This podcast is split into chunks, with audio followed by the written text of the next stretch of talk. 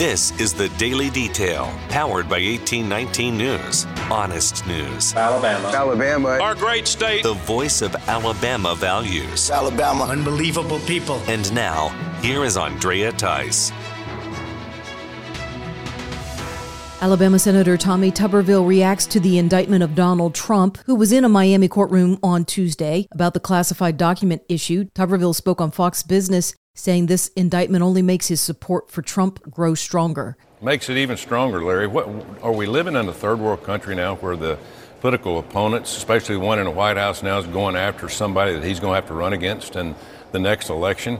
Uh, you know, if you live in a glass house, you don't throw rocks and he's opened a can of worms now. Tuberville is also taking on China and their behind the scenes investing into American cryptocurrency exchanges. Tuberville claims that the two governing agencies in the banking arena, the SEC and the FINRA, are both asleep at the wheel. Uh, there's a company called Prometheum that has been given the rights for a crypto exchange. Well, unfortunately, their biggest investor is Wanxiang uh, which is a, a communist uh, China Party uh, company. It's their biggest investor. Now, what, what's going on uh, with our regulators? Now, there was uh, several dozen people that applied for this, American companies, but they overlooked them and went to a company that is partly owned by the Chinese Communist Party.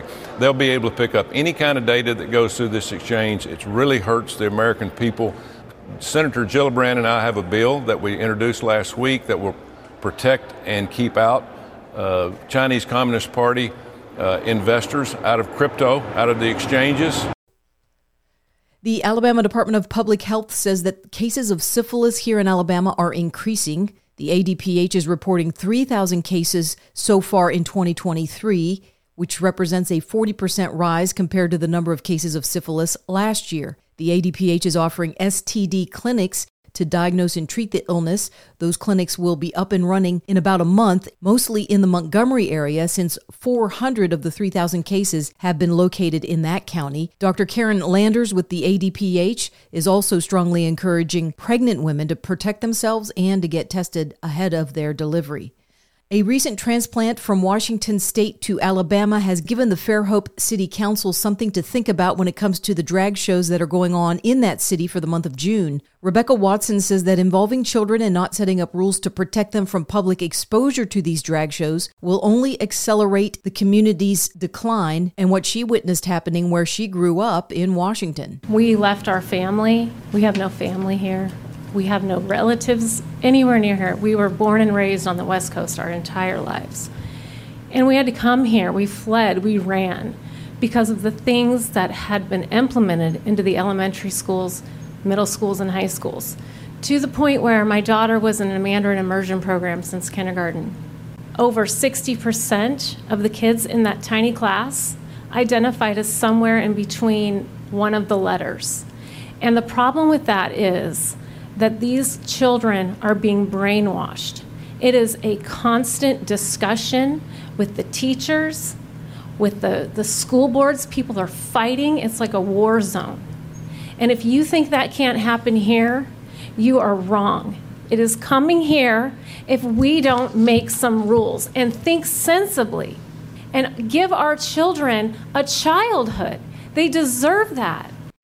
One of the suspects charged in the Dadeville mass shooting that happened in April and killed four people at a birthday party is now challenging Aniah's law. Attorney Anna Parker is representing Wilson Lamar Hill Jr., who has been denied bond by a judge as one of the suspected shooters. Attorney Parker is arguing that Aniah's law is a violation of the 8th and 14th Amendment under the U.S. Constitution. The state of Alabama argues that the law is being applied to only the most horrific crimes at the discretion of the judges. State lawmaker Chip Brown was one of the sponsors of Aniah's law, and he told 1819 News that when drafting the bill, they anticipated this type of legal challenge and crafted the language and parameters of the bill to make sure it was not mandatory, but left up to the judge's discretion with three main criteria necessary. Those criteria are that the person is a threat to the community, a threat to themselves, or a flight risk. Prosecutors must show evidence that the defendant has reached one of those thresholds. Parker is arguing that the state of Alabama does not have a right to have a law that is in conflict with the U.S. Constitution.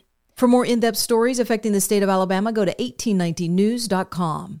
In national news, The White House press secretary has to issue an apology to the American people regarding the behavior of one transgender person who attended the White House Pride events over this past weekend. The man who claims to be a woman clearly has had multiple surgeries to look like a woman and decided to go completely topless on the White House lawn. That person was caught on video cupping their exposed breasts. This is the same person who posted a video as they met Joe Biden. Can we take a little video? Hi, Mr. President. It is an honor, trans rights and human rights.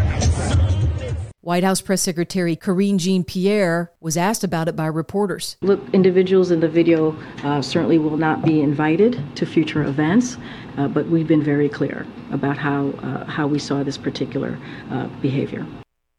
Meanwhile, Tennessee Congressman Andy Ogles has offered articles of impeachment against both Joe Biden and Vice President Kamala Harris. Ogles says that trying to impeach the Secretary of Homeland Security, Alejandro Mayorkas, won't do justice to what needs to be done in order to stop the radical leftist agenda being forced on the American people. Ogles says the only thing to do for effective change is go after the head of this regime for their betrayal of their oaths of office to defend and protect the U.S. Constitution.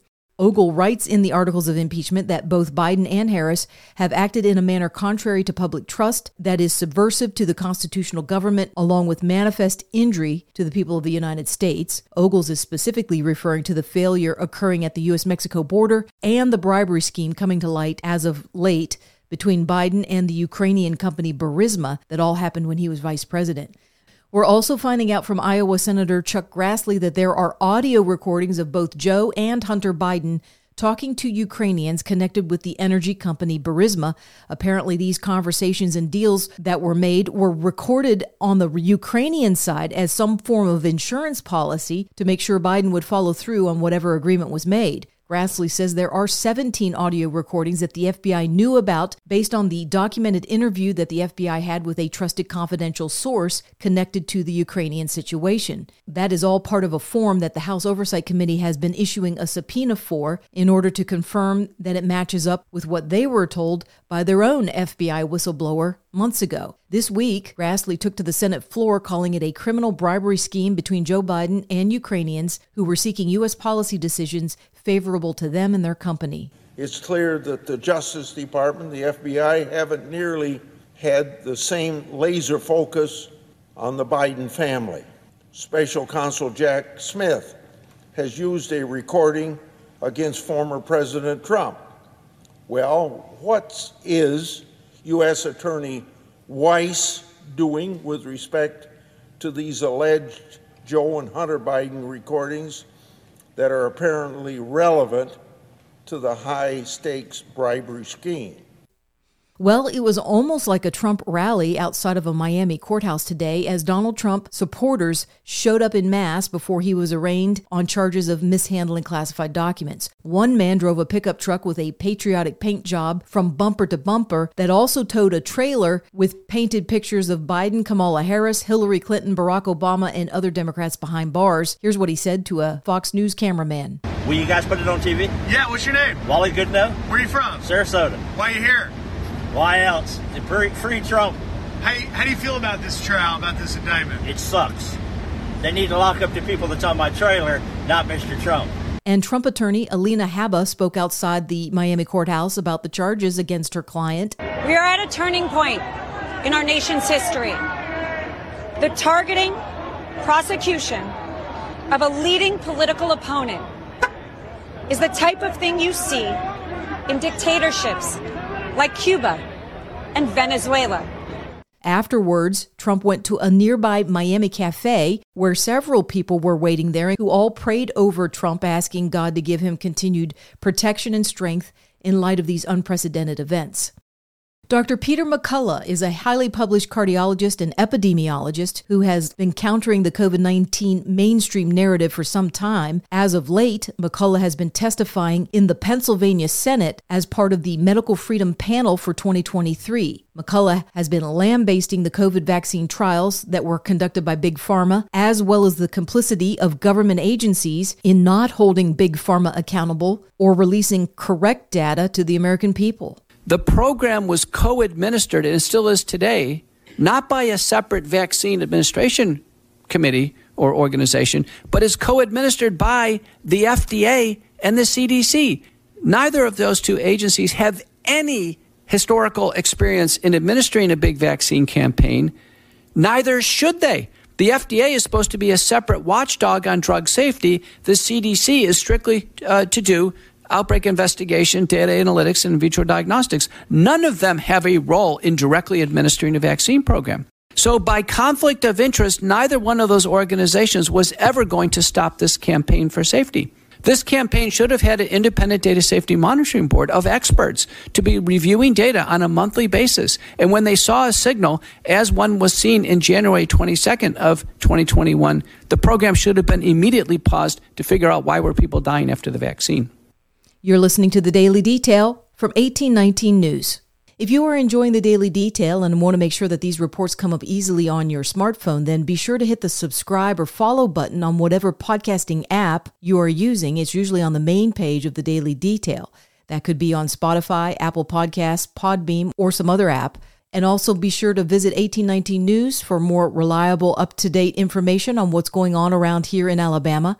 You can also join 1819 News by becoming a member, which will get you exclusive content as well as 1819 merchandise. You can visit 1819news.com backslash membership to learn more. I'm Andrea Tice. I'll be back again tomorrow. I look forward to updating you then. Alabama. Alabama. Our great state. Alabama. Of Alabama. This has been the Daily Detail. For more up to date news, go to 1819news.com, where you'll find honest news and Alabama values.